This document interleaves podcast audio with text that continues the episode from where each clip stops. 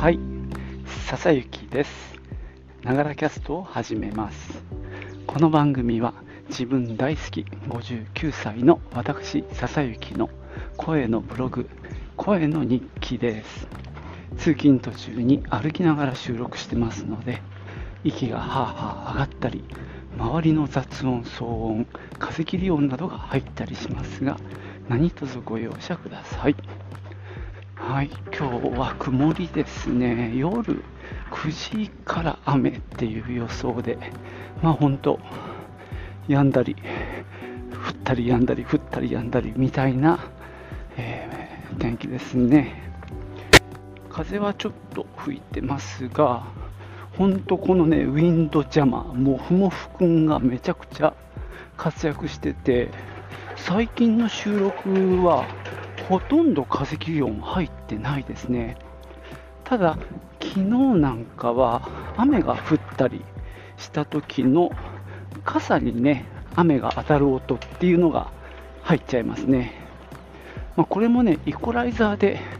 取れるんですけども、あのちょっと面倒くさくてパスしちゃってるので、時々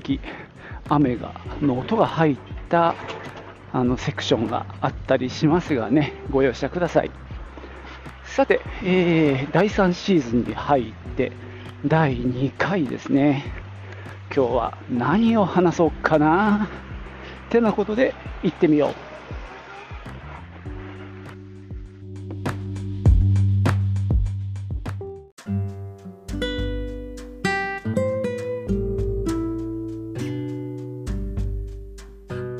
えーっと、先日、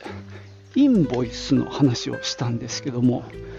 今回はですね、第2弾、誰も求めてないかもしれないんですけども、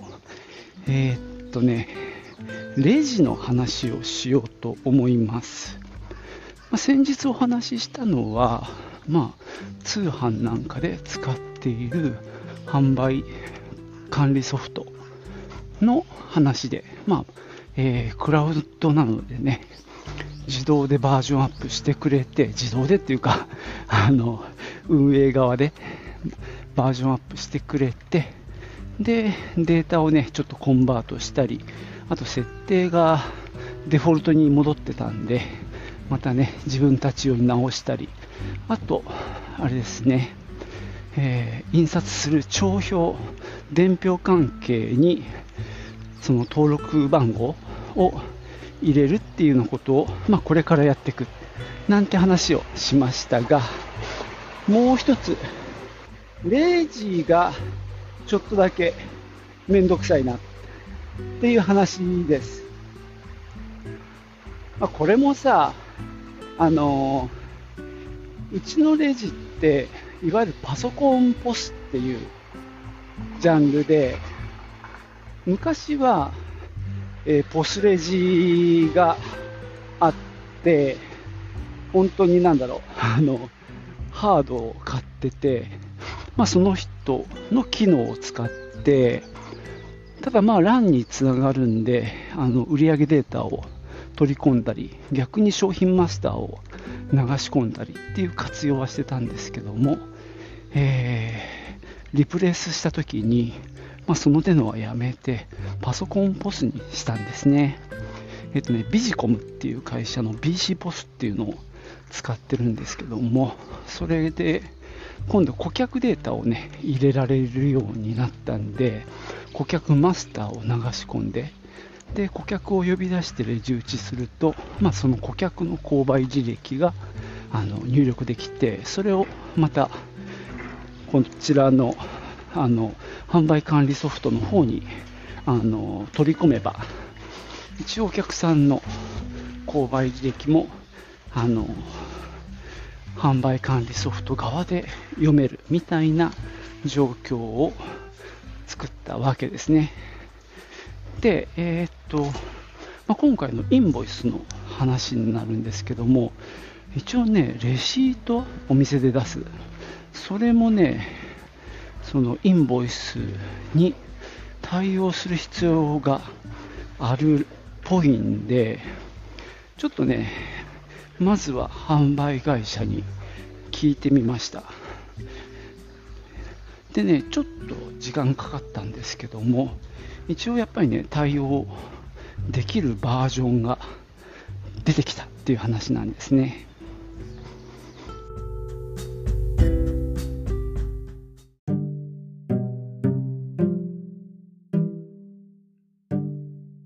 ソコンポスっていうね、あのちょっと特殊なジャンルなんですけども、まあ、パソコン、まあえーとね、薄いタイプのディスプレイの裏側にあの CPU とかが全部入ってて、で、まあ、iMac みたいなもんでね、おしゃれにすると、もっとするの普通に Windows 版のあのビジネスっぽいやつが、まあ、レジをやってて、で Windows が普通に動いてる上で、えーと、と POS のレジのソフトが走っていて、であとはお金のやり取りをするドロワーっていう部分とか、あとレシートを印刷するプリンター、あとお客さんに金額を表示する客面表示っていうんですけど、そういうディスプレイなどがこう一式になってるわけね。で、今回のえー、っとね、インボイス対応っていうことで、バージョンアップするとできるっていうことで、えー、っとね、まあ、うち2台使ってるんで、2台での価格で10万弱だったんですね。まあ、大体1台5万ぐらいなんですけども、そこで何ができるかっていうと、簡単に言うと、まあ、うちの店の登録番号を表示する。それから、あのレシートの一番下に合計をあの出す欄があるんですけども今回のインボイスでいうと、まあ、1つの伝票に対して、まあ、消費税を計算するとさ小数点以下が出るでしょ。うそうするとあのそれを何回も繰り返す。例えば1つの商品ごとに消費税を計算する、まあ、内税方式だったりすると、あの極端し1品ごとに消費税の、まあ、細かい波数が処理されるんで、1枚の伝票を見たときにあの、数円変わってくるっていうこともあるわけですね。で、それがダメだっていうことで、そういう波数処理を1枚の伝票について1回だけやるっていう仕組みらしいんですね。でただ、まあ8%と10%、2種類あるんで、まあ、それぞれ分けなきゃいけないっていうことで、まあ、8%の計算が1回、10%の計算が1回っていう仕組みにしなきゃいけないんですね。で、バージョンアップすると、登録している商品の中に、外税もあれば内税もあるわけですね。その辺が全部混ざっていたとしても、最後のレシートのあの合計欄はあの1行で済むんですね。今のね、現行のバージョンだと、内税で合計、外税で合計になるので、えー、極端な話、8%で2行、10%で2行、合計4行の合計欄ができちゃうんですよ。これがね、ダメなんですね。なので、今言ったようにバージョンアップすると、それを自動でやってくれて、あのまとめてくれるっていうのが、まあ、あのバージョンアップのメリットなんですね。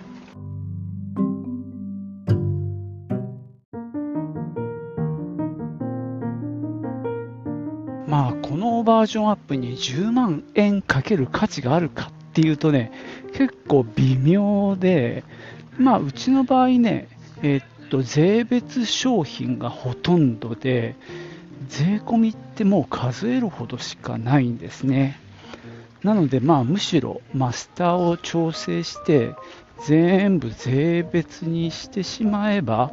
その最後の集計業も一つにまとまるもんですからね。そしてさらにあの登録番号はね、もうレシートのヘッダの部分にもう入れてみました。なので、まあ、とりあえず現状で対応できるっていう判断でね、えー、にまあ、それで OK にしました。まああのー、実は、ま考慮しなきゃいけないのは、まあ、そのソフトのねバージョンアップだけっていう方法と、あとまあハードごと入れ替えるっていう提案もベンダーさんからはされているんですね。でその理由がですね、その BC ポス、来年の秋にもうハードの保守が切れちゃうんですね。で、そこから先はもう保守ない状態で使わなきゃいけないっていうことになっていて、まあそれもあって、もうハードごと、えー、ソフトも入れ替えませんかと。でしかも今なら IT 導入補助金にこのインボイス対応枠みたいなのができたっていうことで、えっ、ー、とね、えー、90万弱のものが47、8万、だからまあ半額ぐらいでレジ2台入れ替えられますよという提案もされています。ただこれもね、まあ、もちろんハードの保守がなくなるのは嫌なんだけど、全く今のところトラブルないんですよね。まだまだ使えそうな予感もするんです。で、まあ、保守なしでも使えるかなっていう気もしてるんで、まあ、今すぐ買えるっていう気にもなれない。しかもね、こうパッケージになってるもんだから、ドロワーとか、さっき言ったそのお金のね、入れるところ、あとプリンター、あとお客さんに見せるディスプレイ。なんかも使えるんだけどもそれも変えちゃう。まとめて。だからまあちょっともったいなさすぎるっていうのもねあって今その選択はないなと。でいくらね補助金で半額になるっつってもね50万弱かかるんでまあそこまでこう魅力的にも見えないっていうこともあって今回はね、見送ることにしました。まあ、一応念のために聞いたんですよ。そのハードはなしで、ソフトのバージョンアップ、要はその10万ぐらいのところに補助金は使えないのかって聞いたら、それはダメということです。つまりハードを変えるっていうのが大前提らしいですね。なので、まあ、これ聞いてる方でね、もしお店のポスレジなんとかしなきゃいけない、そのインボイスで、で、もうレジも古いから、むしろリプレイスしていいのにしたいんだなんていう人にとっては、今回はある意味チャンスですよね。インボイスっていう、まあ、なんか、大義名分のもとで補助金を使ってレジを入れられるので、ただま普通のレジ、単独のスタンドアローンのレジ機がいけるのかどうかは分かんないんだけど、まあ、今回みたいにそのパソコンのポスは問題なくいけそうなのでね、ちょっと調べてみてはいかがでしょうか。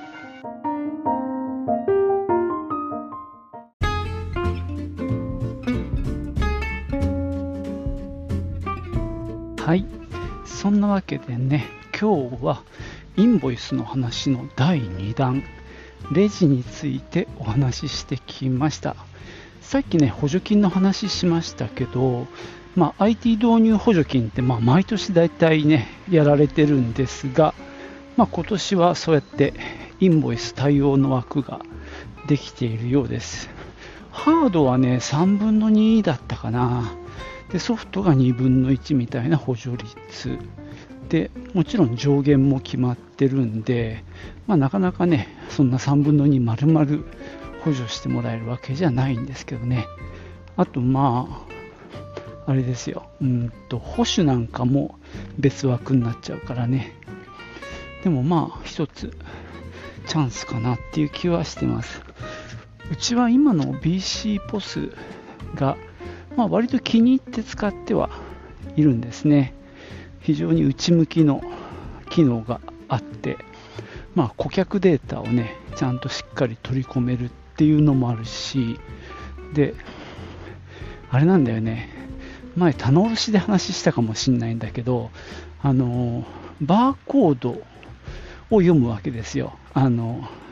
ポスだからさ、スキャナーで。で、その時に、そのデータを入れられる列が3つあるのね。これがね、画期的に便利で、あの1つは例えばね、印刷されてるバーコード。2つ目はうちで印刷してる社内向けのバーコード。3つ目はメーカーが印刷してくるんだけど、その13桁じゃない変な仕様のバーコードみたいな感じで、こう、違う列に入れられるので、どれかが合ってれば反応してくれるっていうのがね、めちゃくちゃ便利なんだよね。特にうちみたいに、なんだろう、いろんな仕入れ先からいろんなメーカーさんのを入れてると、なんだろう、一律にバーコードついてないんだよね。未だにバーコードつけてこないメーカーもあるので結構その辺はね、まあ苦労してるというか、で、そういう我々にとっては、あの非常に使い勝手がいいんだよね。この間もね、スマレジっていうところが、あの営業で電話してきてで、なかなか良かったのよ、正直。あのタブレットを使ったポスレジで、最初はさ、あの手のって割とシンプルであんまり複雑なことできない感じだったんですけどもそのスマレジは結構進化しててしかもアプリマーケットみたいなものも作っててでまあ僕らのその大臣とライバル関係にあるライバルっていうとおこがましいなもっと上の方にいるあの奉行っていうねシリーズがあるんですけど、まあ、奉行との連携もできるようなアプリっていうのをまあどっかのまあそういう開発や会社がね開発したものをそのマーケットで販売するみたいなことをやってまあ結果的にねいろんな機能を割と安く使えるっていうような感じでやってて Shopify のねあの連携もできるっていうのも非常に面白くてねかなり俺もいいなとは思ったんですけどもさっき言ったそのバーコードを入れる列が1列しかないもんでね、まあ、ちょっと残念ながら諦めた次第です。まあ、うちのね、社内体制が整ってね、そういった今3列とかで管理しているバーコードがもっと整理されてね、1列になった暁にはいいなと思いましたね。ただまあそれサブスク形式なので、月額いくらっていう契約になるんですけどね、その Shopify のアプリはね、その、そもそもの月額がね、いくらかな、1万円前後みたいな月額で、もうちょっと安かったかな。ただその Shopify のはその倍っていうかそれよりも高い元の値段より高い月額1万5000とかまあまあ高い値段を取ってたので、むしろそれに驚いたんだけどね。まあでも、そう、レジに関しては当面、今のままでインボイス対応しようかなと。で、まあ10月スタートでしょ？で、スタートした後もなんか、こう、コロッと変わりそうな気もしてて、ちょっと怖いんだよね。だからあんまり、こう、ガチで対応しても裏切られるんじゃないかっていう危惧もあってちょっと様子見た方がいいなっていうのもあっててとりあえずスルーしていこうと思っております。じゃあ今日はここまでです。最後までお聴きいただきましてありがとうございました。では Auf Wiedersehen Auf Wiederhören。